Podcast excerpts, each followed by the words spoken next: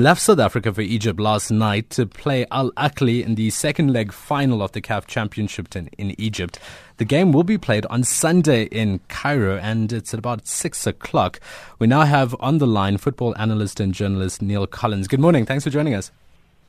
Well, Jason, how are you doing, mate? I'm doing well. Um, I'm not sure if Chiefs fans are doing so well. This has clearly divided us. Uh, you know, we haven't really seen uh, what Fikile Mbalula has asked us to, to join in and support the Pirates. The Chiefs fans out there are saying, well, we'll support Al Ahly, or at least some of them are saying this.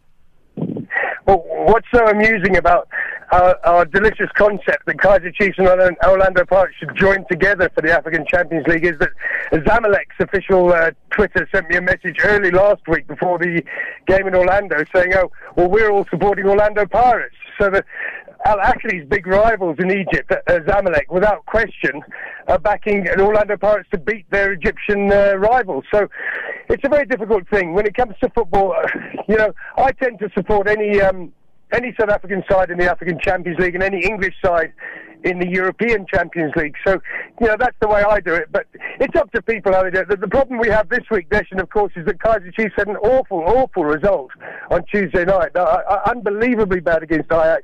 And, and, that's really set Kaizer Chiefs fans back, I think, and made them a little bit envious of Orlando Pirates' status as, you know, at least one of the top two sides in Africa. Uh, Lindiwe sent me this SMS early on, and she makes quite a good point here. She says, you know, wh- why ask Pirates to support the, wh- why ask Chiefs to support the Pirates? Because whenever you heard of Spain's sports minister, for example, asking Barcelona fans to support Real when they play ba- Bayern Munich, it, really, we must leave the Chiefs alone, she says. No, I disagree, I'm afraid. Eh, if you look at Barcelona and Real Madrid, those are two different tribes. They're Catalan and Castilian. If you look at Celtic and Rangers in Scotland, they're two different religions, Catholic and Protestant. If you look at Everton and Liverpool, the same kind of split. It's a fierce, nasty rivalry. You have to keep the fans separate. When Spurs play Arsenal, you know, you have to walk on the other side of the road and there's armed, uh, mounted police between you. The thing about Kaizer Chiefs and Orlando Pirates is there is no clear demographic split between class or, or tribe or, or language. Everyone in every family chooses. Do I go Orlando Pirates or Chiefs? I can't see, with the kind of friendly rivalry that we have between Chiefs and Pirates, I can't see why we have to hate each other when we're going for the African Champions League. And if Pirates win on Sunday, this is the big one.